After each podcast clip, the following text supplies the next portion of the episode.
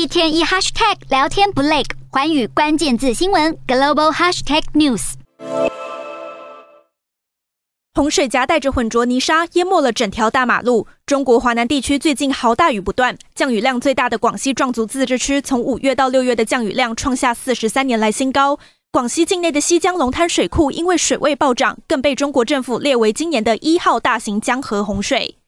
短时强降水和局地雷暴大风等强对流天气可能多发，防御难度大，致灾性高。华南各省份灾情频传，广东省从五号开始连续出现大范围暴雨，而福建省有六万多人被紧急安置到其他地点。中国应急管理部在十四号召开会议，表示珠江流域会有数十条中小河流发生超出警戒线的洪水，要求各地做好防御准备。就在同一时间，远在太平洋另一端的美国也出现了罕见洪灾。房舍在洪水引发的土石滑坡下，直接掉进湍急的河里。美国黄石国家公园在夏天旅游旺季正要开始时，就遇上前所未见的暴雨。黄石已经在十三号紧急关闭园区所有路口，是三十四年来第一次全面关闭。在洪水之外，美国还有热浪侵袭。美国西部飙出高温纪录，热浪还持续往东移动。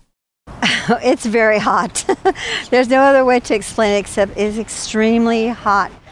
美国气象局发布了超高温警戒，要中部和美东的居民避免外出，提防高温湿热天气。总共有超过一亿人都在市井范围内，很多大城市启动应急措施，向民众开放有空调运作的大型场所，度过这波高温。